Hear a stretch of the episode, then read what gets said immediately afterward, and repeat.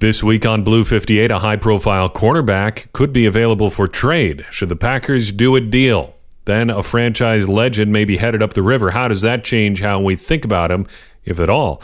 Plus, let's take a moment to remember some highlights from Super Bowls gone past. Blue 58!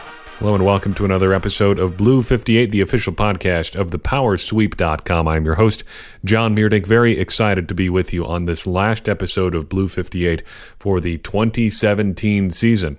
After this Sunday, it's all over. The Super Bowl marks the end. We're on to 2018 officially. Uh, and uh, I think uh, we can all agree that we're ready to move on from the 2017 season officially and be on to something where there's a little bit more hope in the equation. So let's dive right in with uh, with some things that could give the Packers a little bit more hope. First and foremost, uh, the headline from thepowersweep.com that Denver Broncos cornerback Aqib Talib may be available via trade. I don't want to recount the entire article here. In fact, I would like to expand on a couple things that maybe got left out of that article and uh, maybe we need to look take a little bit closer look at uh, the the prevailing thing that people have brought up online in regards to this piece is that uh, Talib is a bit of a troublemaker. Uh, I'm not sure troublemaker is the right descriptor there exactly, but uh, he gets into trouble a lot. He doesn't really make trouble for other people so much as he consistently makes trouble for himself. Consider from this article uh, back uh, about five years ago now when he was first traded to the New England Patriots. This is in the Boston Globe. Just a rundown of some of the issues he had during his five years or so in Tampa Bay or, or in Tampa with the Tampa Bay Buccaneers. Uh, reading from the article, Talib fought twice with Tampa Bay teammates, admitting after the second altercation in May 2009 that he needed to better control his temper. Four months later, he assaulted a cab driver in St. Petersburg, Florida, then resisted arrest on charges of simple battery. The arrest report said Talib struck the driver, blah, blah, blah. Uh, it may have been under the influence of alcohol. Uh, the NFL suspended him for a game. Then, during a game, an argument with a game official outside the Tampa Bay locker room in November 2010, Talib had to be estrained, uh, restrained. Then came the charge of aggravated assault with a deadly weapon in March 2011. Most recently, Talib violated the NFL's policy on sub- performance enhancing substances and received a four game suspension in October. It goes on. The article goes on from there. He had a lot of issues while he was with Tampa, but those issues have not necessarily stopped, though they have slowed down a bit. Uh, last year, uh, well, I guess the year year prior to, to 2017, I guess we're in, in 2018 now. So uh, in 2016, uh, he was uh, the subject of an ongoing police investigation, let's say that, uh, after a, an incident involving a firearm in which he actually shot himself. Um, just a bizarre, strange, ongoing situation for him there. He has some judgment issues, clearly. And uh, I think the thing that is worth considering about him is that, by and large, his his issues seem to be mostly tied to hurting himself at this point, uh, less than hurting other people. Though he does have a history of that. Let's be completely completely fair. And if you're going to take a, a, flyer on somebody with a, a checkered past, maybe you are willing to tolerate the knuckleheads who aren't hurting other people so much as hurting themselves that is a consideration and uh, one that has really emerged more as uh, we've had some time to sit and think about this piece. Second thing is um, a trade may not be the wisest course of action to pursue with Talib because there's a pretty decent chance that the Broncos may just cut him outright. That's something that we didn't uh, explore in the piece either because it, it seemed really kind of beside the point. If he was available for trade and we're talking about the potential possibility of trading for him, well, you know, you, let's talk about the trade um, that he might actually get cut is is really probably the most likely scenario because nobody wants to trade for a guy who's going to get cut anyway. But you know, we we do have to talk about the possibility of there being a trade if he's ultimately cut. I'm interested to see what sort of contract he ends up getting. And I'm not sure it will be with the Packers or not, but he certainly has to be worth some consideration considering the success he's had on the field um, over the past two years. So, interesting situation, and surely not the last player who we will have to speculate a little bit about uh, this offseason. That's what this time of the year is for. Uh, moving right along to headline number two, um, let's talk for a second about Ahman Green. Um, he is in a bit of hot water, uh, more than a little bit. Uh, let's read from PackersNews.com about this story. um, of Green facing trial for um, some child abuse related charges. Uh, the quote from PackersNews.com Green is accused of pushing his daughter and hitting her in the head on June 26, 2017, after she refused to wash the dishes. His daughter was 15 at the time. Green was arrested that night at his home in Ledgeview criminal complaint says the daughter told police she and Green had been fighting all day on the date of the alleged assault.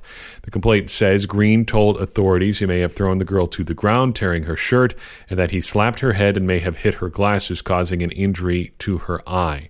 If convicted of both charges, Green faces more than six years in prison. End quote.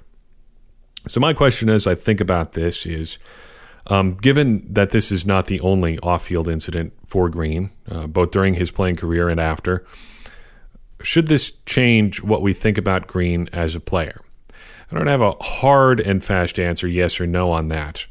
I would say it doesn't have to, but don't feel bad if it does change your feelings about Ahman Green. I think it's perfectly legitimate to say, yeah, it doesn't seem like he's a real good person, but I'm only interest him, interested in him as a football player. And what he does off the field really doesn't matter to me. I think that's a legitimate position to hold. We, we watch these games for entertainment. And for, for most of us, and for pretty much all of us, really, our relationship with these players begins and ends, um, or begins with kickoff and ends when the final whistle goes off.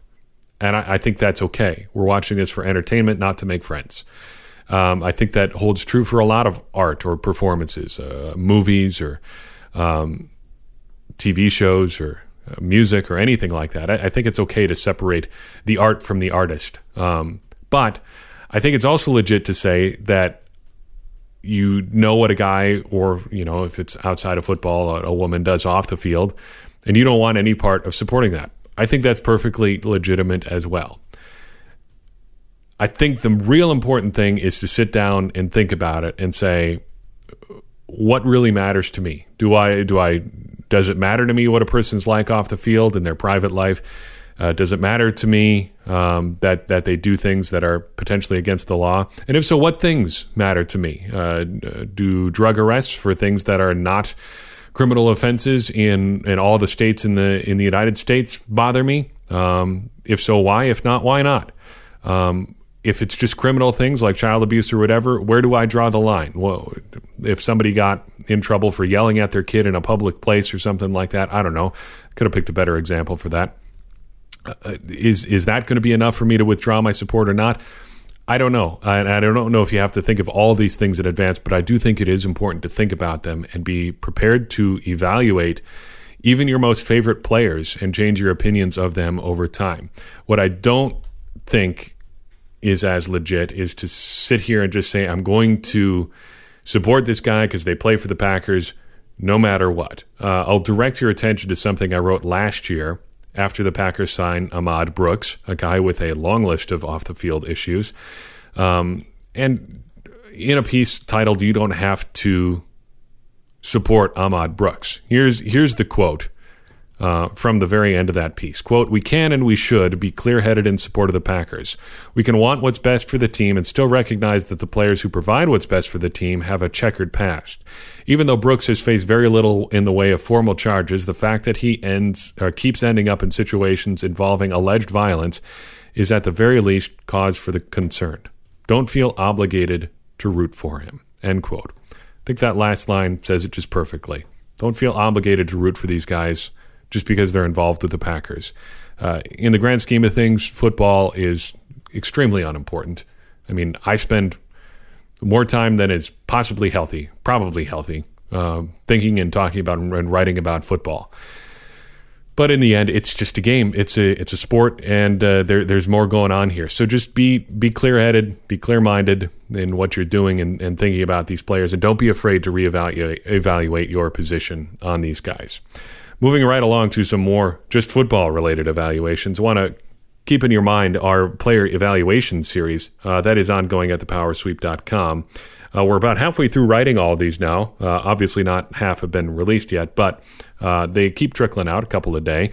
Uh, three that I'd like to call to mind for you right now. First and foremost, Damarious Randall. This one's very interesting because of a, a feature that we have talked about several times on Blue 58.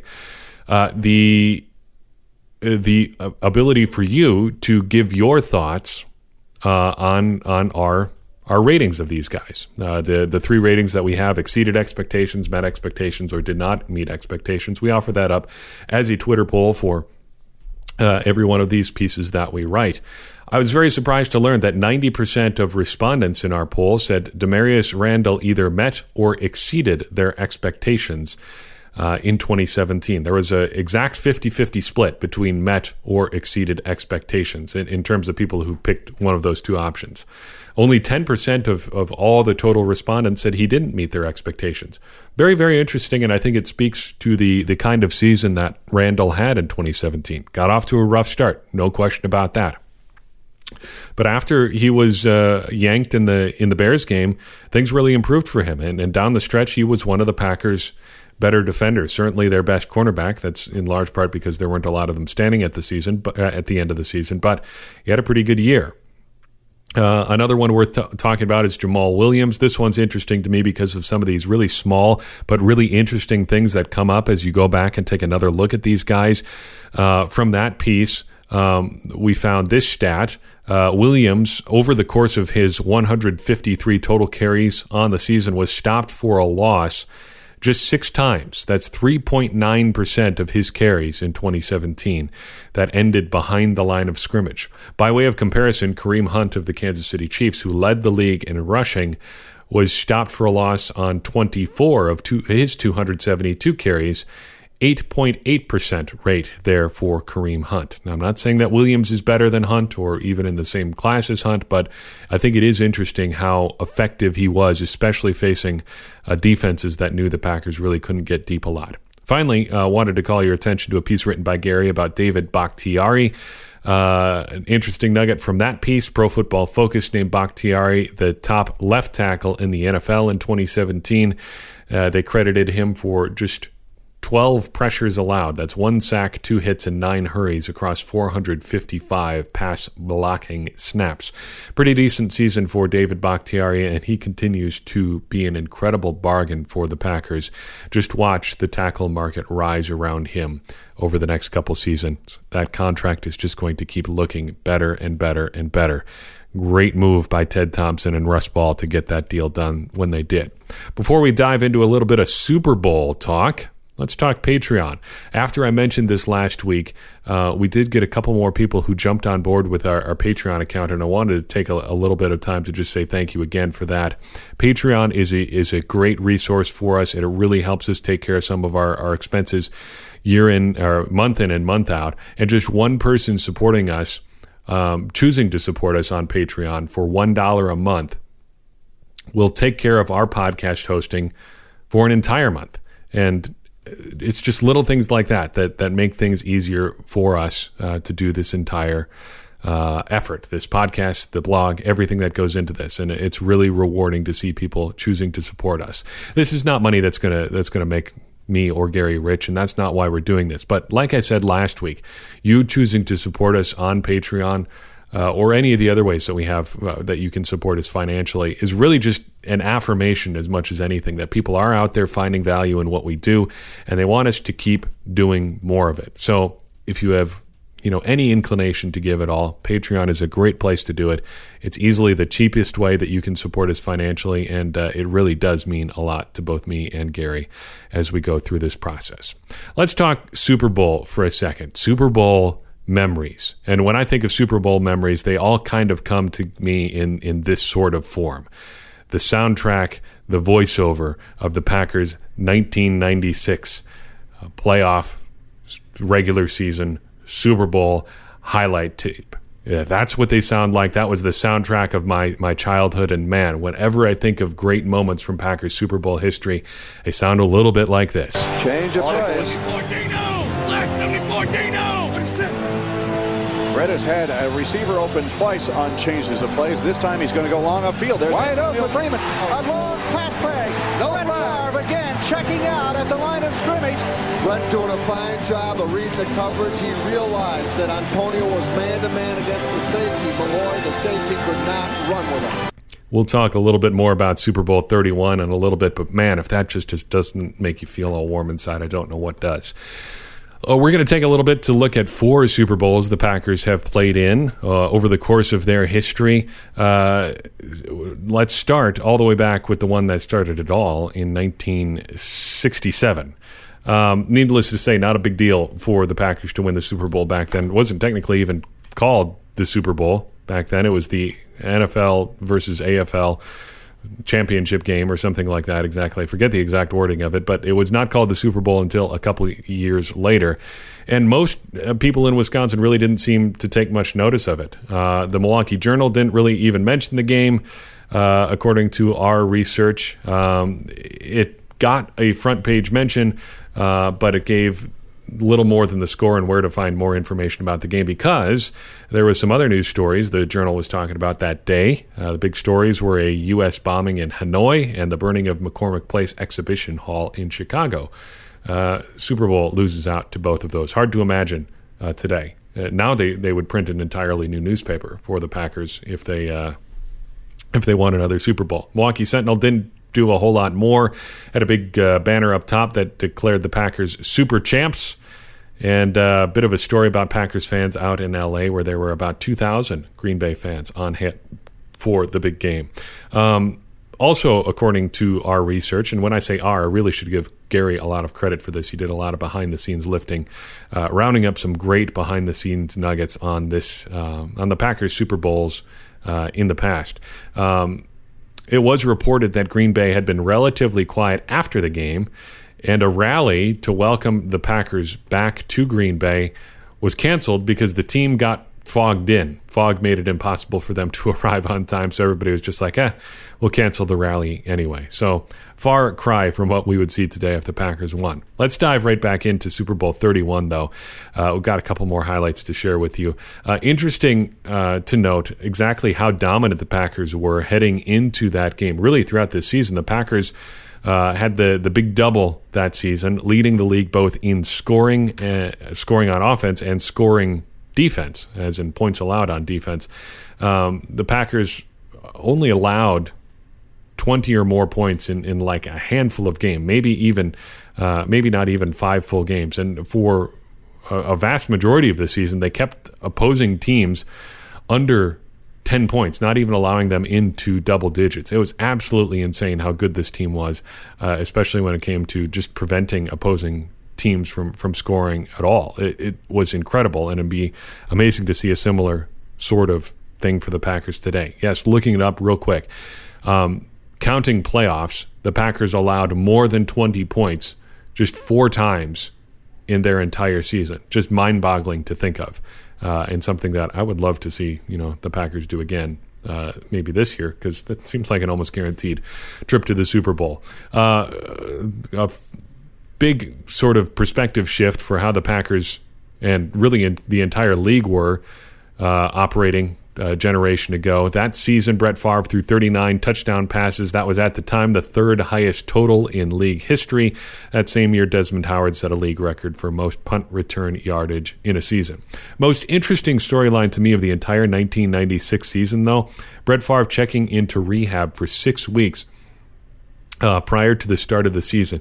Can you imagine the 24 hour start to finish coverage if the reigning league MVP had checked himself into rehab prior to a season in which his team had to be one of the favorites for the Super Bowl. Just unimaginable. And uh, we'll talk about some of the, the differences between then and now when we get to Super Bowl 32 here in a second. But just, I, it's hard to say anything other than unbelievable. How huge of a story would that be if the if the Packers starting quarterback, the starting quarterback for any team, found himself in rehab for for any reason? just mind boggling. And it shows how different the media landscape was uh, back then. Uh, let's talk highlights. We we I, am a little bit nervous to talk about Super Bowl 32. We'll get there in a second. Talk highlights here for a second. When you think of Super Bowl 31, you, you think about Favre running off the field with his helmet. Big, awesome play. But for me, when I was pretending as a kid to be a pro football player, the the player I wanted to be after the Super Bowl was Desmond Howard, and that was because of this play. Here is a high float for this nice kickoff. Desmond Howard has to back up. Can't get the run from the goal line to the 5, to the 10, to the 15. Through a hole to the 20.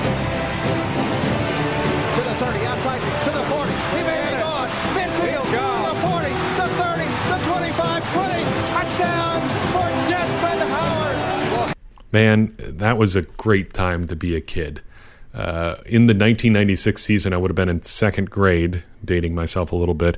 Um, and every morning on the bus on the way to school, my friend and I would recite the entire roster of the Packers in numerical order um, from Brett Favre all the way up into the upper 90s. I can't remember all of them, but I, I can do pretty well uh, there. Sean Jones, 19, um, number 96, way up there at the top. I, there probably was a couple players higher than that as well. Um, but man, good times, great time to be a kid in Wisconsin. And of course, uh, the call that always lingers in my mind, the ending after the Packers' final breakdown in the locker room of that uh, legendary highlight tape. Just still can hear it ringing in my head right before I would have to hit stop and rewind the, the VHS tape.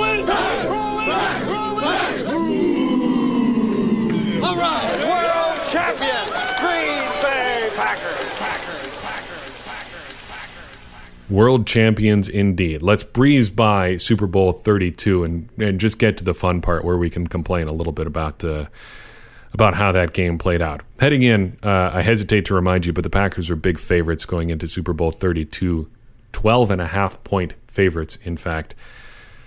Whew. Over under for that game, 49 and a half points.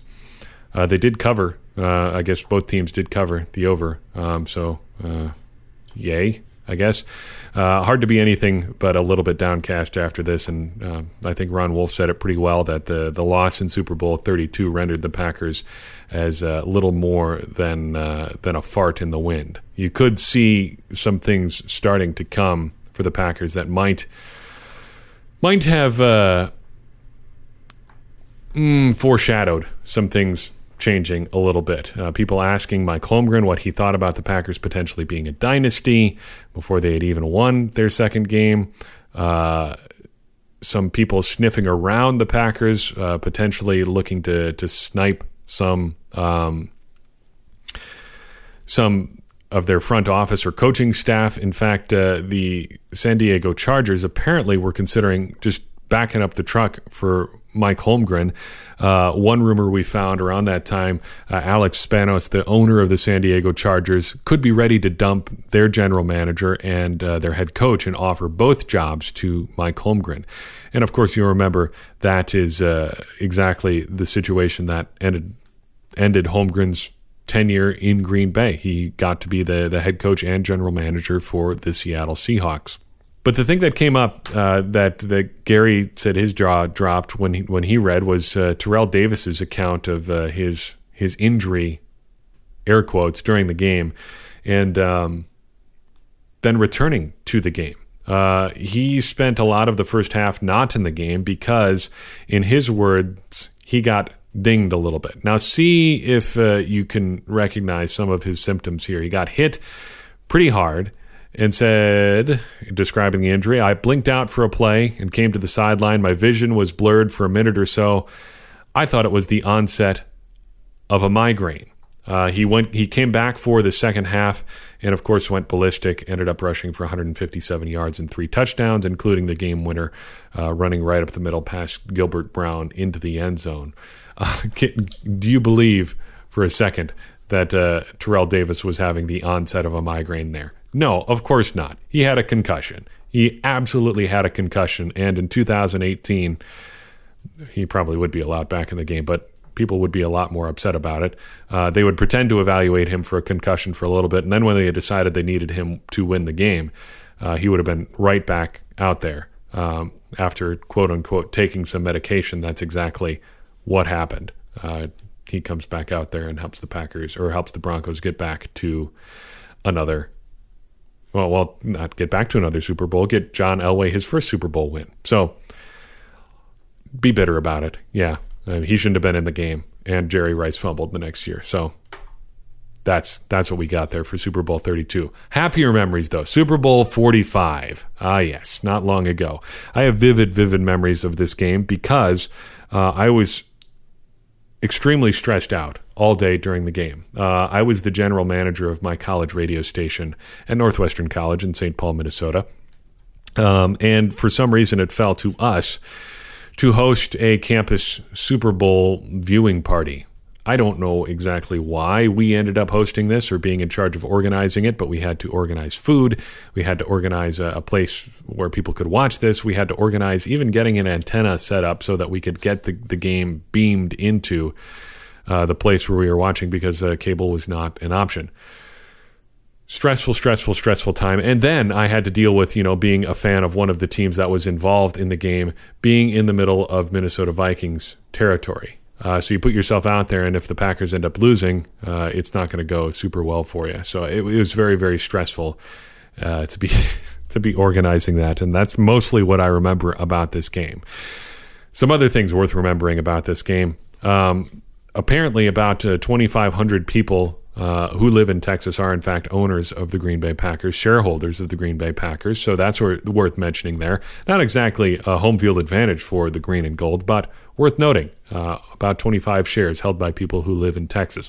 Whole bunch of people picked against the Packers to win this game uh, from ESPN, including Cris Carter, Mike Greenberg, Merril Hoge, Tom Jackson, Ron Jaworski, Keyshawn Johnson, Hannah Storm.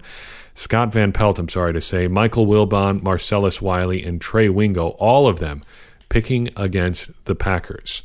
Heading into the game, the Packers had spent an average of 35 minutes and 12 seconds in the lead, uh, an average of just 9 minutes and 44 uh, minutes per game. Uh, 9 minutes and 44 seconds per game, trailing. The Packers were in 20, 2010 the first team since the AFL mer- NFL merger in 1970 to never trail by more than seven points in any game in any point in a season. The Vikings were the previous team to do it uh, in 1969. Packers also the first six loss team in NFL history to lose all six games by four points or fewer. I don't know what your most notable memory is of that game itself. For me, I think it has to be Nick Collins returning that interception for a touchdown just because it was pretty much everything about who Nick Collins was as a player. Uh, just the great speed in center field and the back end of a, of a, defense, making them pay for any ball that was just a little bit overthrown. And boy, did he make the Steelers pay. As soon as you saw that ball flutter up into the air a little bit, you kind of just knew that Nick Collins was going to come down with it. And boy, did he! Uh, thanks uh, in in large part to uh, to Howard Green, the big defensive tackle the Packers had signed uh, during the course of the season. He hit Ben Roethlisberger's shoulder as he threw the ball. It let Collins sort of settle under it, and then he did the rest, sprinting his way into the super or into the end zone, uh, drawing a flag for his celebration as well. I think that was well worth it. Great memories, and I hope we we get to ex- experience some more memories like this in our lifetimes. Uh, wh- what I do have to point out while I've got you here is we need to talk about luck, not Andrew Luck, uh, luck uh, in in the sense the, of things breaking your way during a football game, uh, especially key football games like those that happen in the playoffs and in the Super Bowl. Takes a little bit of luck to win a Super Bowl. Might take a lot of luck, in fact. That's not to say that you don't have to be a very good football team to win a Super Bowl, or that being a very good football team doesn't help things break your way. But I think it is okay to admit that breaks have to go your way to win a Super Bowl. And there's no shame in admitting that. Um, I think if there's anything that I've learned uh, playing football, coaching football, watching football, just being involved in, in football at all, is, is how much of the game is out of your control. Preparation can do a lot to bring those things back into your control, but but a, a good percentage of the game is going to be things that you can't control at all. How the ball bounces if it ends up on the ground, uh, a tipped ball going six inches higher than a receiver's hand and ending up in the hands of a defensive back. Uh, you know, getting the kickoff, uh, receiving at a particular time, where the wind is blowing. All of these things can affect your odds at winning a football game. And acknowledging that you won because some things that were out of your control went your way should not be seen as, you know, denigrating your own performance. I think the Patriots, uh, of all teams, should be the most familiar with that. I mean, they are so close, just a couple plays breaking slightly differently uh, from being only like two time Super Bowl winners, one of the great laughing stocks of the NFL, because they've only been able to win two of whatever it is, the eight Super Bowls that they've been to, or however many it is at this point. Conversely, you, you shouldn't be so hounded as a, as a sore loser or whatever if you point out that some things really didn't break your way and it cost you big time. Uh, one of the big things that came out of the AFC Championship game was the amount of penalties that seemed to go the Patriots' way. And of course, there are some things that you can do to limit penalties. But the idea that a team should play so well that the refs cannot possibly affect the outcome of a game is ludicrous because they're going to affect the game because they're humans. They're they're going to make bad calls and they're going to make calls that have a disproportionate impact on the outcome of a game. Just look at that pass interference penalty that set the the Patriots up for a touchdown uh, just before halftime.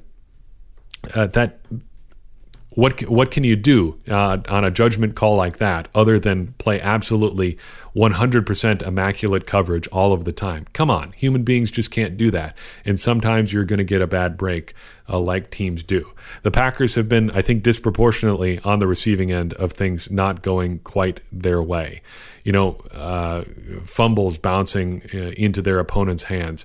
Um, Brandon Bostick letting a ball bounce off of his head. I mean, the the Bostick play is a, is really a perfect example. For one thing, he didn't do what he was supposed to. But uh, how often over the course of a hundred onside kicks where Brandon Bostick decides I'm going to go for this ball anyway, even though I'm not supposed to? How many times does the ball end up bouncing right between his eyes? and into the hands of a, a, Seattle Seahawks player. How often does he catch that? I would say more often than not, Brandon Bostick is going to catch that ball even if he's not supposed to be attempting it. The point of all this is is is okay to say that, you know, luck is on your side sometimes. It's not the only thing that gets you a Super Bowl win. But let's not pretend like it doesn't play some sort of factor in who wins a Super Bowl and who doesn't. That's all I've got for you this week. Thank you so much for listening to this episode of Blue 58. You can find us, as always, at thepowersweep.com or by searching The Power Sweep on Facebook and Twitter. If you'd like to reach us via email, you may do so at thepowersweep1959 at gmail.com. If you'd like to support us financially, you may do so via patreon.com, patreon.com slash thepowersweep. That is the best way to reach us on that website. We do appreciate each and every one of your contributions. If you'd like to buy a t shirt and look good while you support the Power Sweep, do so via Teespring. You can find a link to our Teespring store at thepowersweep.com near the top of the page. And the cheapest and freest and easiest way to support us uh, is by giving a review on iTunes if you would like. That is still the best place for people to find the show. Although we are expanding out uh, this week, we just became available on Stitcher for the very first time. So if you listen to us via that medium or have started to, welcome. Thanks for listening. We do love to hear from you.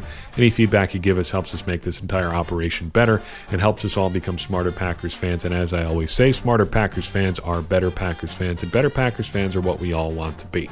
I am John Meerdink. We will see you next week on Blue 58.